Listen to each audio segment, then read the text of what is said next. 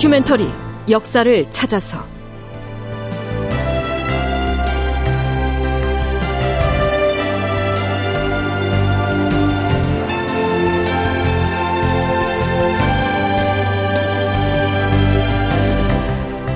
제 1158편 광해군 측근의 또 다른 실세 김상궁. 극본 이상락 연출 황영선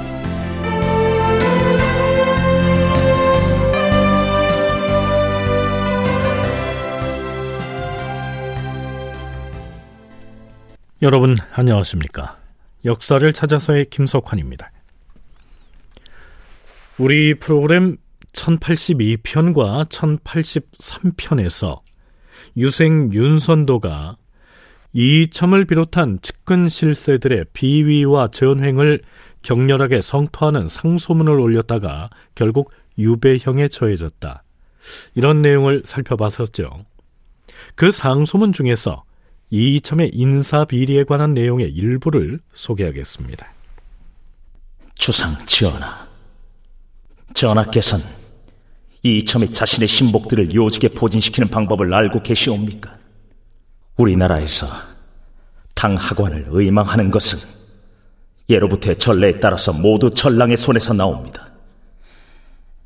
당상관의 의망도 완전히 전랑의 손에서 나오는 것은 아니지만 전랑이 못하게 막아서면 의망할 수가 없게 돼 있사옵니다.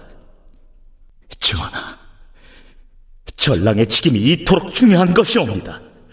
이러하기 때문에 반드시 널리 공론을 모아서 명망과 실력을 함께 갖춘 자를 힘써 뽑아서 전랑을 삼아야 하옵니다. 그렇게 하면 사람들이 아무도 사사로운 영향력을 행사할 수가 없는 것이옵니다. 네, 이 무슨 말인지 얼른 이해가 안 가지요. 우선 여기에 나오는 전랑이 어떤 관직인지 알아봐야겠습니다. 전랑이란 정오품 이조정랑과 정육품 이조좌랑을 함께 이르던 말이다. 이조의 정랑과 좌랑은 각 부서의 당화관 관원을 천거할 권한과 제야 인사의 추천 권한을 가진 직책이었다. 특히 이조정랑은 사정기관인 삼사관리의 추천권을 가진 핵심 요직으로서 품계는 낮았으나 막강한 권한을 가지고 있었다. 그러므로 명망 있고 젊은 문신들 중에서 선임되었고 중죄를 짓지 않는 한 탄핵을 받지도 않았다. 전랑을 거치면 대개 재상까지 승진할 수가 있었다. 조선시대의 관리 임명 권한은 삼정승이 있는 의정부에게 있지 않고 이조에 속해 있었다. 따라서 이조의 수장인 이조 판서는 오히려 삼정승보다 큰 권한을 누렸다. 이런 이조 판서의 인사권 전횡을 방지하기 위하여 3사의 관리를 추천할 수 있는 권한만은 이조 정랑에게 전권이 주어졌다. 대궐에서요. 문무백관이 조의를 할 때 당 위의 의자에 앉을 수 있는 관리가 당상관이고요. 당 아래에 도열하고 있는 중하급 관리가 당하관입니다. 그런데 그 당하관의 관직에 인재를 추천할 수 있는 권한이 바로 이조정랑에게 주어져 있었다는 얘기입니다. 자, 그런데 이 점은 어떻게 했다는 것인지 다시 윤선도의 상소를 들어보시죠. 박홍도와 박정길은 이첨에게는 고륙과 같은 자들이고 이첨의 아들인 이대엽에게는 형제와 같은 자들인데 이첨이 이 두 사람을 이조 전랑에 배치하여 싸웁니다. 그러자 박홍도는 이첨의 지시를 받들어서 조금이라도 자기의 뜻에 맞지 않으면 곧바로 물리쳐 싸웁니다. 또한 이첨은 자신의 아들인 이대엽과 이ገብ을 잇따라 전랑에 들어가게 하였사옵니다. 이로 미루어 본다면 이조의 전랑들 모두가 이첨의 고륙과 같은 자들로 채워진 것이옵니다.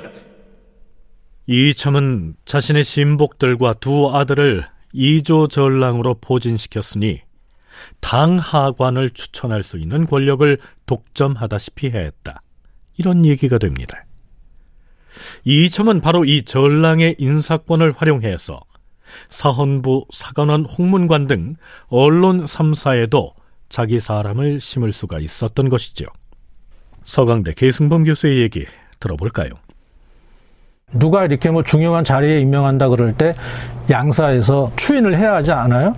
그 대관들을 이 처음이 측근들이 많이 장악을 했어요. 그래서 그런 식으로 해서 이 사람은 뭐 뭐 안 됩니다 해서 낙마시키기도 하고 이 사람은 뭐 좋습니다 하기도 하고 그런 식으로만 했고 그렇지만 뭐 우리가 기록에 남아 있지 않지만 얼마든지 내가 로비해 줄게 하고 뇌물을 많이 받았겠죠. 특히 뭐 김상궁, 김계시하고 친했다는 말은 있고 하기 때문에 그런 식으로 우리가 볼 수 있지 않을까. 당시는 그리고 이조 판서는 감시하는 눈이 많아가지고 쉽지 않고요. 이조 판서가 아닌 사람들인데 비변사에 들어간다거나 의정부에 들어가는 판서, 판서나 정도 되면은 벌써 문전성시를 이루고 이런 것이 비일비재했죠. 네, 계승범 교수의 얘기 중에 김계시라고 하는 상궁의 이름이 나오는데요. 광해군 때의 인사 문제를 논할 때 빠지지 않는 인물이 바로 김계시라고 하는 이름을 가진 대전 상궁입니다. 아마도 조선시대의 전 기간을 통틀어서 가장 강력한 세력을 과시했던 상궁이었다 해도 과언이 아닐 텐데요. 그 김상궁과 이첨 등이 한통속이 돼서 자행한 숱한 인사 비리의 사례들이 정사인 광해군 일기에도 숱하게 등장합니다. 그 얘기는 조금 뒤에서 하기로 하죠.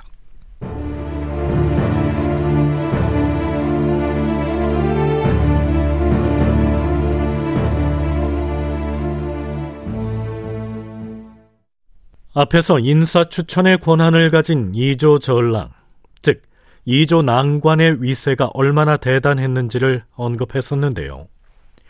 정재륜이 집필한 공사 견문록이라고 하는 문헌을 보면 매우 흥미로운 기사가 하나 올라 있습니다. 이때 이조 난관의 세력이 불꽃처럼 성하여서 조정 신하들의 벼슬길이 열리고 막히는 것은 모두 그들 손에 달려 있었다. 어느 날 벼슬을 구하려는 한 선비가 이조 난관에게 찾아가서 이렇게 아첨하였다.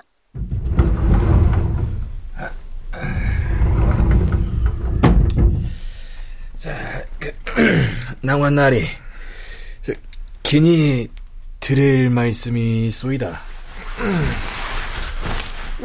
무슨 일인데 그러시오?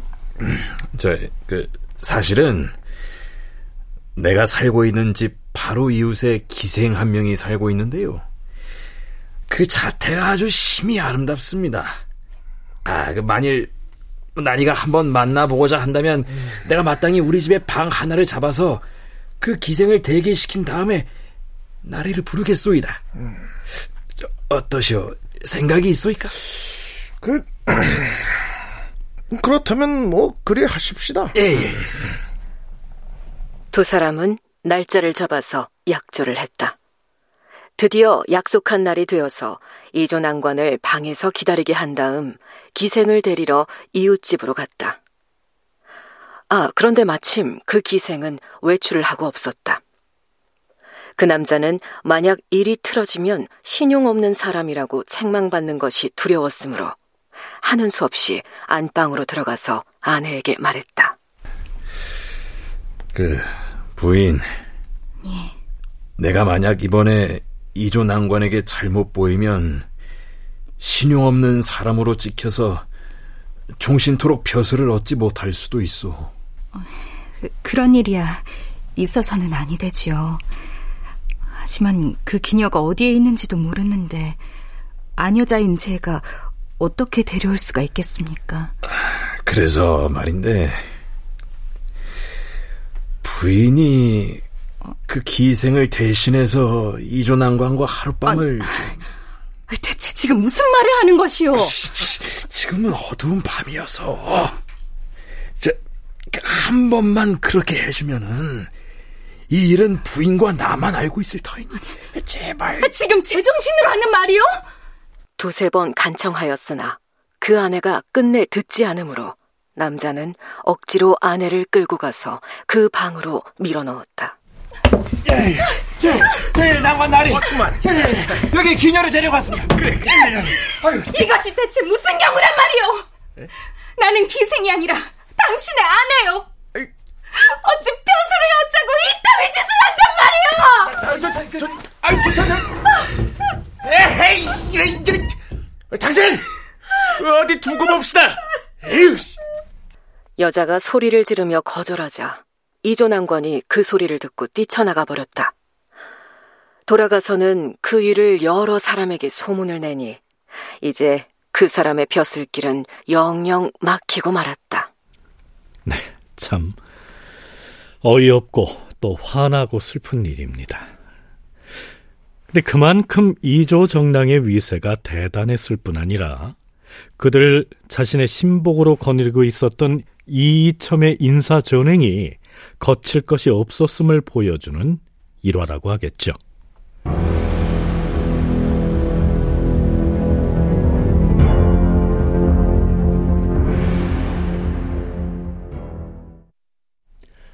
이조 정랑, 즉 이조 난관이 당 하관에 해당하는 중하위직의 관리를 추천할 수 있는 권한을 갖고 있었기 때문에 앞에서 소개했듯이 그 수위도가 대단했었는데요.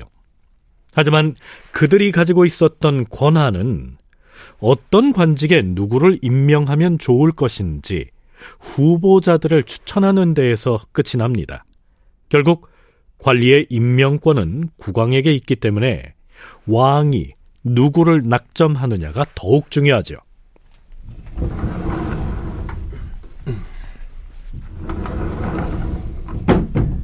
주상 전하, 이조에서 망단자를 보내왔사옵니다.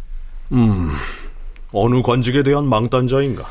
정오품 사원부 지평과 정사품 의정부 사인에 대한 단자이옵니다. 가져와 보라. 어, 사원부 지평에는 누구누구가 올라왔는가? 예, 전하. 이조 정랑이 음망한 바에 따르면 수망에는 김아무개, 이망에는 박아무개, 삼망에는 조 아무개를 올렸사온데 전하께서 어디에 낙점을 하실 것이온지 사원부는 감찰 업무를 관장하는 주요 부서인데 음. 그나마 수망에 올린 김아무개가 가장 적임인 듯하다. 과인은 수망에 낙점하겠노라. 하오면 정사품 의정부 사인은 누구를? 어허, 의정부 사인이면 품계는 정사품의 당하관이지만 의정부의 실무를 총괄하는 자리이니 어찌 가벼이 선택할 수가 있겠는가? 네, 물론 지금 이 내용은 가상으로 설정한 상황입니다. 우선 용어에 대한 설명이 필요할 것 같은데요. 먼저 이조 정랑은 사헌부 지평의 적임자라고 생각되는 후보자 세 사람을 선정해서 그 명단을 작성하는데요. 그 후보자의 명부를 망단자라고 하지요. 그리고 그 세 후보자의 명부를 작성해서 왕에게 올리면서 이들 중에서 누가 적합한지 그 중에 한 사람을 낙점해 주십시오라고 요청을 하는 것을 의망한다라고 얘기합니다. 이 망단자 중에서 맨 위에 이름을 적은 제1 후보자를 머리 숫자를 써서 수망이라고 하고요. 제2 후보자를 이망 또는 부망, 그리고 마지막 세 번째 후보자를 삼망 또는 말망이라고 일컬었습니다. 임금은 이 망단자를 보고서 어느 이름자 위에다 붓으로 점을 찍어서 낙점을 하느냐, 바로 이 과정에서 김계시라고 하는 대전 상궁이 영향력을 발휘했다는 것이죠. 한중 역사문화연구소 이영춘 소장의 얘기 들어보시죠. 김상궁의 뭐 위세가 하늘을 찌르다시피 했으니까 이조 학업 관리들 뭐 그거 시키는 거는 뭐 아마 뭐 문제도 없었을 거고 첫 망, 망단자의 수망이라 그러지. 수망은 꼭 그때뿐 아니라 어느 때나 임금들이 대체로 수망에 직접 왜냐하면 밑에 신하들의 의논에서 그 후보자 명단을 작성해 올리는 거기 때문에 수망에 찍지 않으면 나중에 임금이 탄핵당하는 일이 있습니다. 어, 신하들의 의견을 완전히 무시하고 항상 다른 데 찍으면은 이거 신하으로 못 해먹겠다고 이렇게 해놨으니까 수망에 찍는 거는 뭐 광해군뿐만 아니라 어느 때라도 그런데 김사궁이 상당히 그 관료사회의 그 영향력을 가지고 있었다고 이렇게 볼 수 있죠. 어찌됐든 김상궁은 이첨과 밀접한 관계를 맺고서 이조 정당이 후보자 명단인 망단자를 작성하는 과정에서부터 임금인 광해군이 망단자의 낙점을 하기까지의 과정에 막강한 영향력을 행사했기 때문에 조정의 벼슬 자리가 김상궁에게서 나온다 하는 말이 나돌았던 겁니다.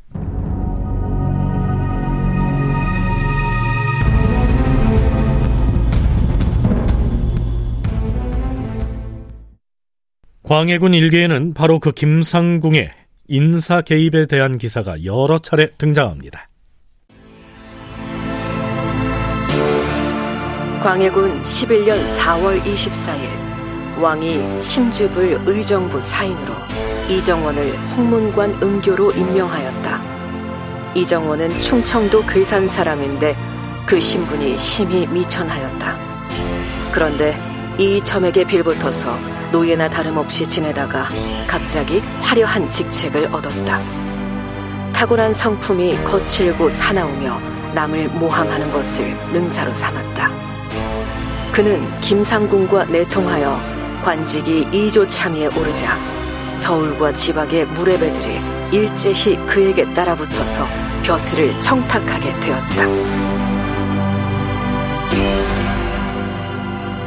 광해군 14년 8월 26일 형방승지 박홍도는 처음에 이점을 깍듯이 섬겨서 부자지간이 되기로 약속함으로써 이후로 화려한 관직을 주제넘게 차지하였는데 이것은 다 이 점이 그를 품어서 길러준 덕분이었다. 박홍도는 또 몰래 임금이 사랑하는 김상궁과 결탁하여 임금의 총애를 받음으로써 그 명성이 이점과 거의 비등하게 되었다. 그러자 박홍도는 마침내 이점을 칠 생각을 하고서 옥사를 꾸며서 이점을 잡으려고 하였다. 나라 사람들은 이 점이 나라를 어지럽힌 것은 분하게 여겼지만 그러면서도 박홍도가 이랬다 저랬다 하는 것을 미워하였다. 광해군 5년 6월 19일 저잣거리의 사람들이 이렇게 웅성거렸다. 자네, 이참이 세 사람을 섬긴다는데 그게 누구누구인지 아나? 아니, 천하의 이첨이 임금 말고 또 누구를 섬긴단 말인가? 가가가 들리는 말로는 세자빈을 깍듯이 섬겨서 결국 세자를 속이고 어, 정인홍의 제자를 섬겨서 대북의 영주인 정인홍을 속인다는 것이야. 어, 근데 세 가지를 하지 않았나? 또 누구를 속인다는 것인가? 김상궁을 받들어 섬겨서 결국은 임금을 속인다는 것이라네. 네, 누차 얘기했지만 광해군 일기는 광해군이 반정으로 쫓겨난 뒤 인조 치하에서 집필되고 편찬된 사서이기 때문에 광해군의 최측근 실세였던 이첨에 대해서 부정적인 면을 유독 부각했을 가능성을 참작해서 읽어야 합니다. 하지만 김상궁의 얘기는 없는 사실을 지어낸 것은 아닐 터이므로 대전 상궁으로서는 유별나게 분에 넘치는 권력을 행사하고 인사 전횡을 일삼았음을 짐작할 만합니다. 다큐멘터리 역사를 찾아서 다음 시간에 계속하겠습니다.